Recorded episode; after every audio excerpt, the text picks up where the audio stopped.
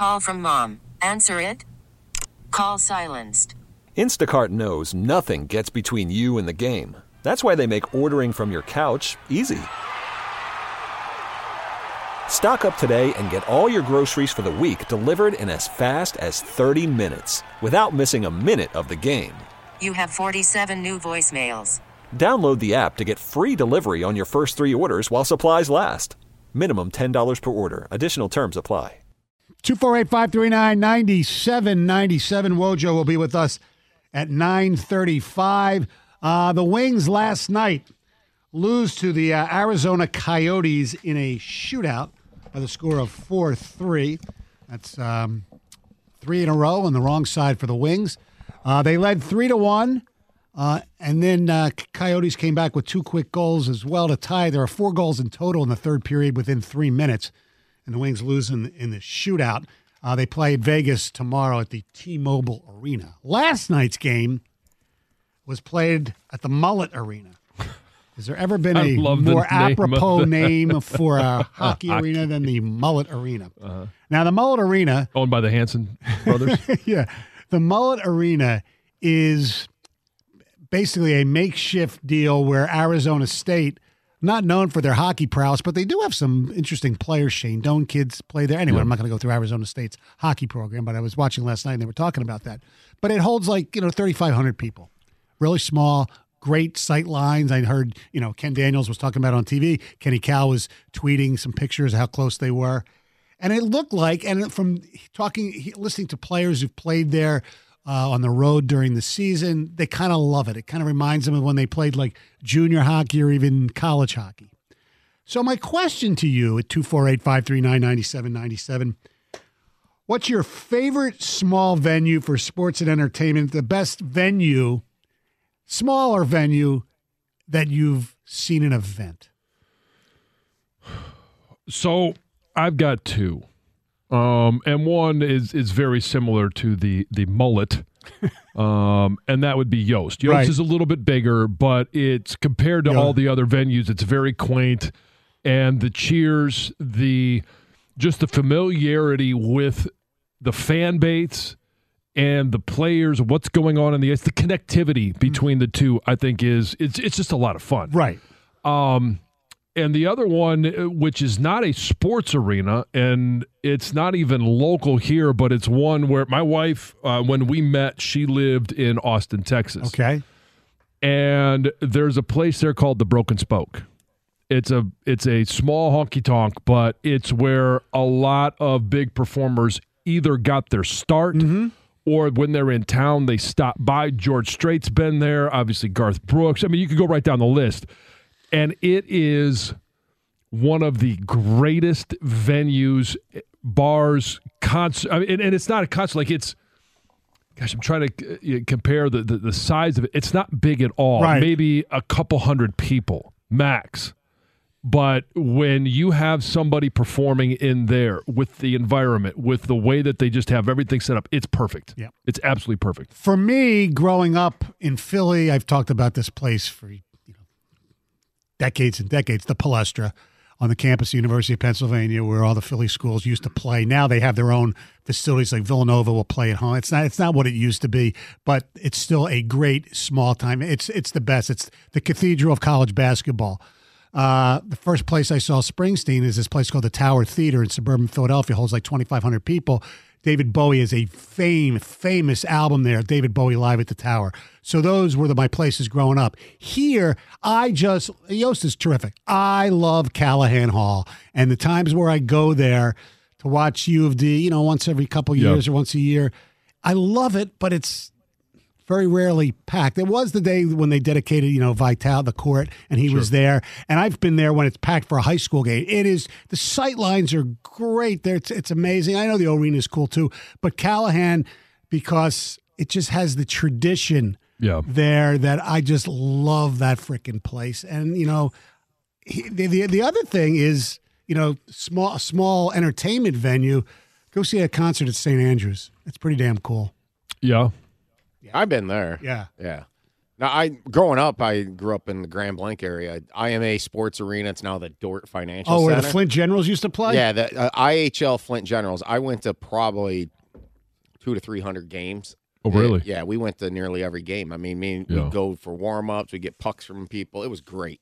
I mean, there was one time there was a brawl, and the brawl was so bad between the teams that they moved the rest of the second period into the third period because they had to get everything cleaned up. Love minor league hockey brawls. It was ridiculous. Brawls. I mean, it's the closest thing to slapshot I ever saw live in person. Yeah.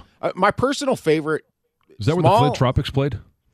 It may have been. It may have been. I don't know. I don't know. I mean, if they even filmed it there. You know, the most unique thing I ever went to in a small event was I was a freshman at Western Michigan University. And Miller Auditoriums where all the, events were held, theatrical, this things like that. Right. But they decided to show, and it had just been out, Silence of the Lambs on the big screen there. Mm-hmm. So with about 3,000 other people, I saw that movie for the first time.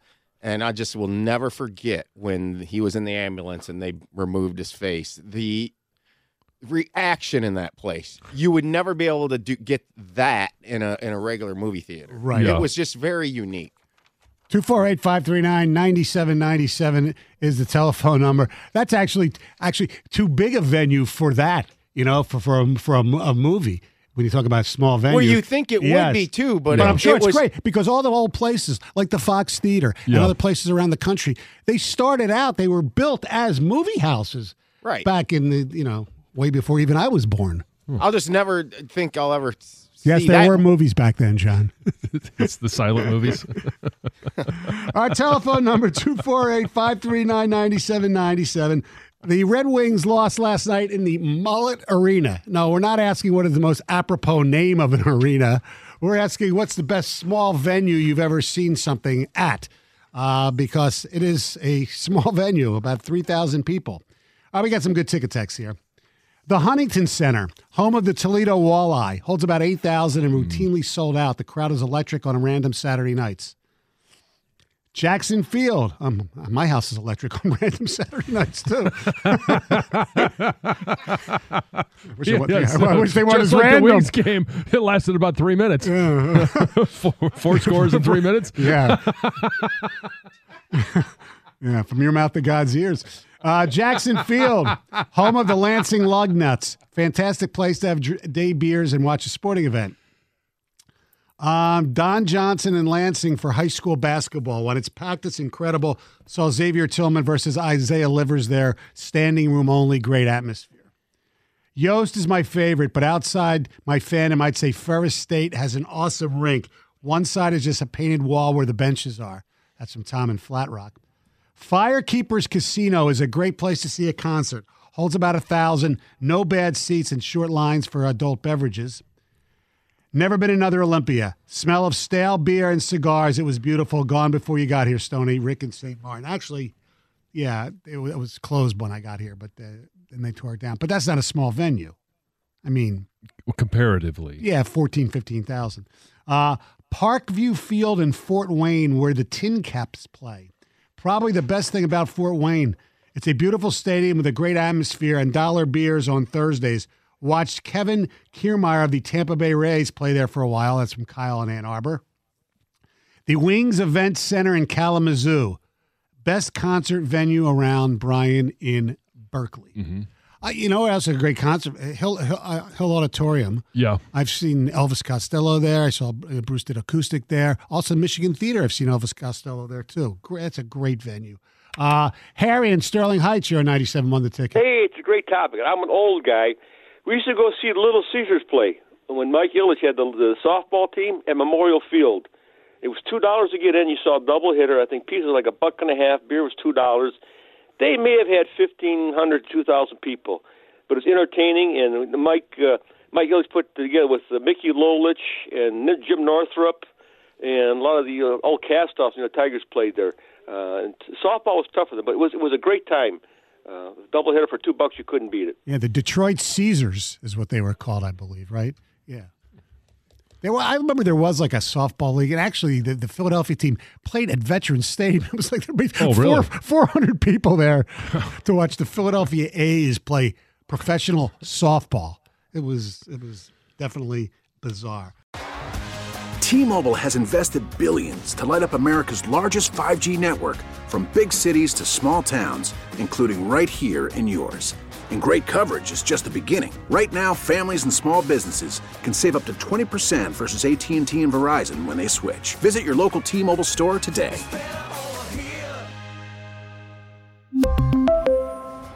Plan savings with 3 lines of T-Mobile Essentials versus comparable available plans. Plan features and taxes and fees may vary. We get it. Attention spans just aren't what they used to be. Heads in social media and eyes on Netflix. But what do people do with their ears? Well, for one, they're listening to audio. Americans spend 4.4 hours with audio every day. Oh, and you want the proof? Well, you just sat through this ad that's now approaching 30 seconds. What could you say to a potential customer in 30 seconds? Let Odyssey put together a media plan tailor-made for your unique marketing needs. Advertise with Odyssey. Visit ads.odyssey.com.